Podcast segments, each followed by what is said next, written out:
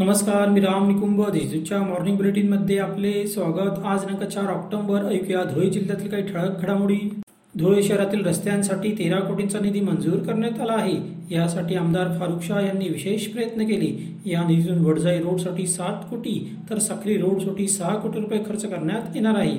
दोन्ही रस्त्यांच्या कामाचा शुभारंभ नोव्हेंबर महिन्यात होणार आहे. जिल्ह्यातील मध्यम आणि लघु प्रकल्पात समाधानकारक जलसाठा निर्माण झाला आहे. सप्टेंबर महिन्यात झालेल्या पावसामुळे पाच प्रकल्प ओव्हरफ्लो झाले आहेत.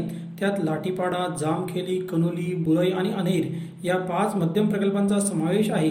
तर करवंद व सोनवत प्रकल्प पन्नास टक्के भरले आहेत. अक्कलपाडा प्रकल्पात पंचेचाळीस टक्के जलसाठा तयार झाला आहे. जिल्हा परिषद आणि पंचायत समितीच्या पोटनिवडणुकीच्या प्रचाराच्या तोफा थंडावल्या आहेत. आता गुप्त पद्धतीने दोन दिवस प्रचार सुरू राहील. पाच ऑक्टोबर रोजी मतदान तर सहा ऑक्टोबर रोजी मतमोजणी होणार आहे. जिल्हा परिषदेच्या पंधरा गटांसाठी आणि चारही पंचायत समितीच्या तीस गणांसाठी ही पोटनिवडणुकीची प्रक्रिया सुरू आहे. डॉक्टर बाबासाहेब आंबेडकर जीवन प्रकाश योजनेत दोनशे एकवीस ग्राहकांना वीज जोडणी देण्यात आली आहे.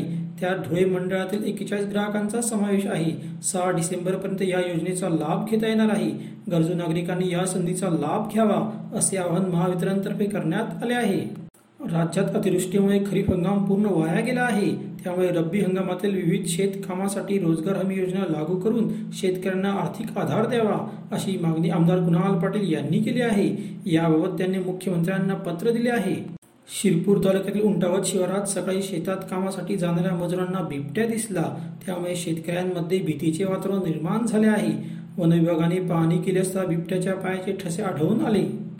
अशा त्याच्या ठळक घडामोडी सविस्तर बातम्यांसाठी वाचत रहा दैनिक देशदूत व ताज्या बातम्यांसाठी भेट that W W W dot Deshdoot dot com या संकेतस्थळाला. धन्यवाद.